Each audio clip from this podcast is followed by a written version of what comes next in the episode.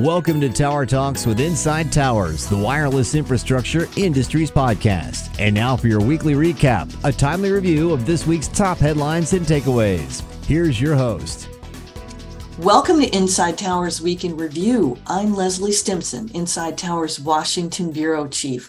With me are Sharp Smith, our technology editor, and Jim Fryer, our managing editor. This episode is sponsored by Inside Towers Intelligence a quarterly market report that dives deep into the wireless infrastructure ecosystem. It looks at market trends, capital expenditures, relevant M&A transactions, and more. Intelligence is designed for managers, marketers, and investors. The 2023 Volume 2 edition is available now. An annual subscription also includes an exclusive briefing and online support. For more information or to subscribe, visit insidetowers.com slash intelligence. So one of the stories we covered this week were the fires, wildfires, and their effect on communications in Maui. Uh, the major carriers had positioned emergency gear into place and they were ready to restore power to cell sites as soon as they could get in. It was a matter of controlling the uncontrolled fires. Um, thousands of people were without cell service. Restoration was complicated by the fires, the winds, and the power outages. And carriers were prepared to do restorations with mobile backup units and uh, different different carriers were they were all working um, first of all, they were all waiving talk, text, and data overage charges during this time for those residents. T Mobile said its cell sites were holding up well during the fires, but commercial power outages were probably disrupting service for some customers. AT&T said it was assessing the impact to its wireless network and was coordinating closely with local utility companies on restoration. Verizon uh, said that its portable cell trucks had arrived in Maui already. This was by Thursday, and its teams were deploying them in the areas of greatest needs. And a, uh, a, a Hawaiian elect, a Hawaiian Electric spokes, spokesperson said it deployed additional crews from Oahu to help with the restoration efforts. He said local carriers Hawaiian Tel, Mobi, and Spectrum were working to restore mobile services. And Sharp, you had a story about Qualcomm. Yes, Leslie. I uh, I've been sort of on the uh, what I call the Grim Reaper beat uh, lately, uh, covering a lot of uh, uh, stories about layoffs for various companies, and I I thought for for this uh, program, I would uh, I'd talk about some of the good news that's out there, and and there there's certainly uh, um, although the uh, the economy uh, does this cyclical thing, uh, the technology just continues to its upward pace, and Qualcomm this week announced that they've achieved downlink speeds of 7.5 gigabits per second using its Snapdragon uh, uh, chip, and uh, it's they say it's a world record. I'm I'm te- I tend to believe them. Uh, it's uh, uh, it's interesting to me for a couple of reasons. They're they're they're using they're using uh, four carrier uh, uh, carrier aggregation, and so so this is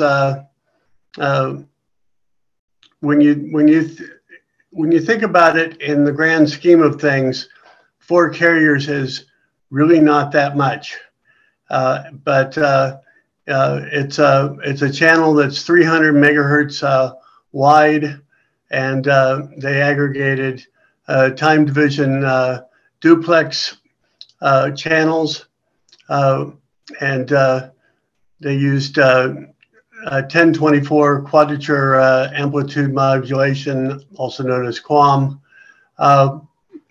if you just look at uh, earlier this year, uh, in March, uh, we reported that Ericsson hit a downlink uh, peak rate of 4.4 gigabits per second uh, using a, a, one FDD and uh, and three TDD um, uh, channels.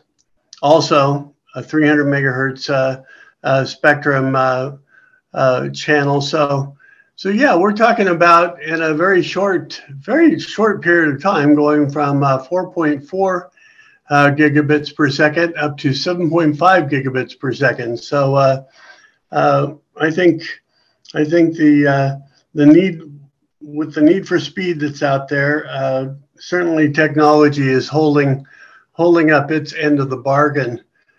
so I thought that was really good news.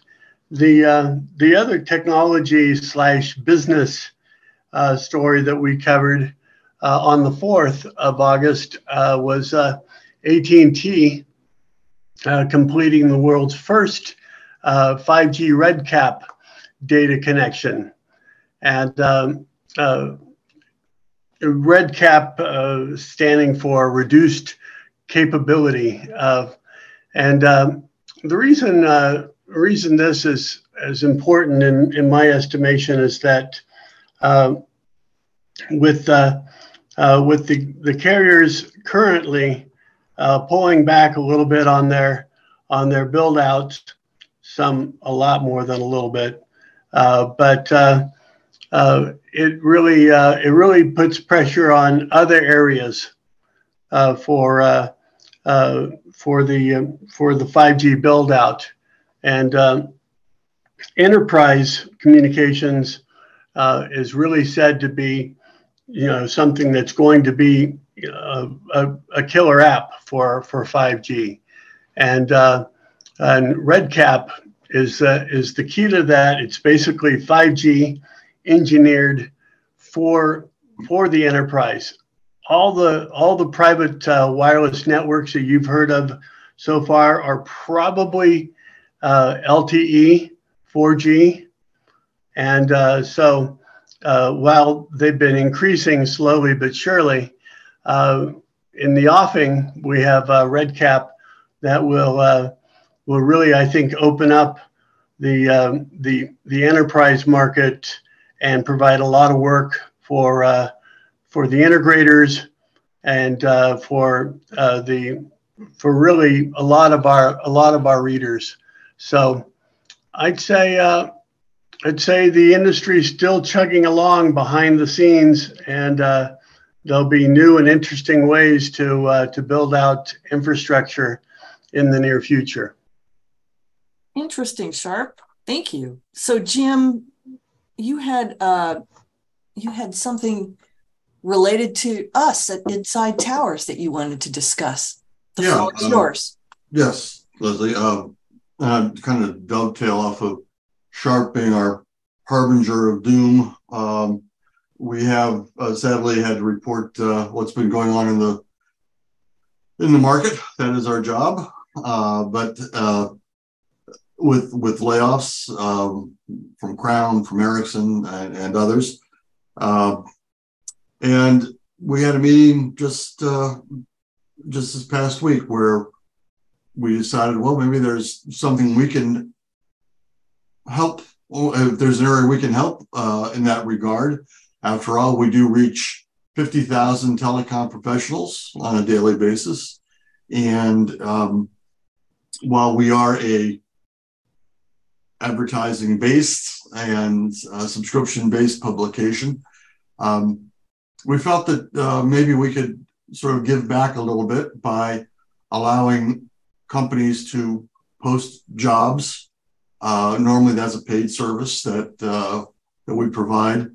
Uh, but uh, and I, I, will give all the all the credit to our terrific VP of Marketing, Megan Reed, who came up with this uh, to uh, put together what's called we're, we're calling it the Inside Towers Job and Resume Share Program, where you can post job openings for free for the next 30 days uh, and um, we felt that if, if you know the market is is impacted by by these layoffs, and and we have a uh, a platform that, uh, by gosh, we're going to use it. So um, to find out more about this, you can contact Megan herself, Megan at InsideTowers.com. Uh, we're, we're also posting it on our social media platforms on LinkedIn and Twitter. So you can uh, look for it there under our our respective uh, URLs, names. Is it URL and Twitter? I don't know, but in our links, there we go, and in our respective links to, to those uh, social media platforms. So um, check that out, and uh, we, you know we wish everybody out there who is laid off or about to be laid off uh, best of luck, and um, we hope we can uh, uh, give them some guidance on on where some of the openings might be in the in the in the near future. Uh, we were just commenting on this call, in fact, earlier before we logged on, that um, you know the industry is full of a lot of experienced, talented people, and for companies looking for qualified help, uh, that's that's got to be a boon to them, especially smaller, medium-sized companies. Uh, you're looking for experienced people. Um, they're either out there now or they're going to be out there shortly. So uh, hopefully uh, everybody can make a win-win out of that. Thank you, Jim. Well, that's a wrap for us. Thank you for listening to Inside Towers Week in Review. For a complete rundown of all the week's stories, check out our Saturday edition. We'll see you in a week. Thank you for listening to Tower Talks. To subscribe to our podcast, our daily newsletter, or use our other industry resources, please visit InsideTowers.com. Until next time, you've been listening to Tower Talks from Inside Towers, the wireless infrastructure industries podcast.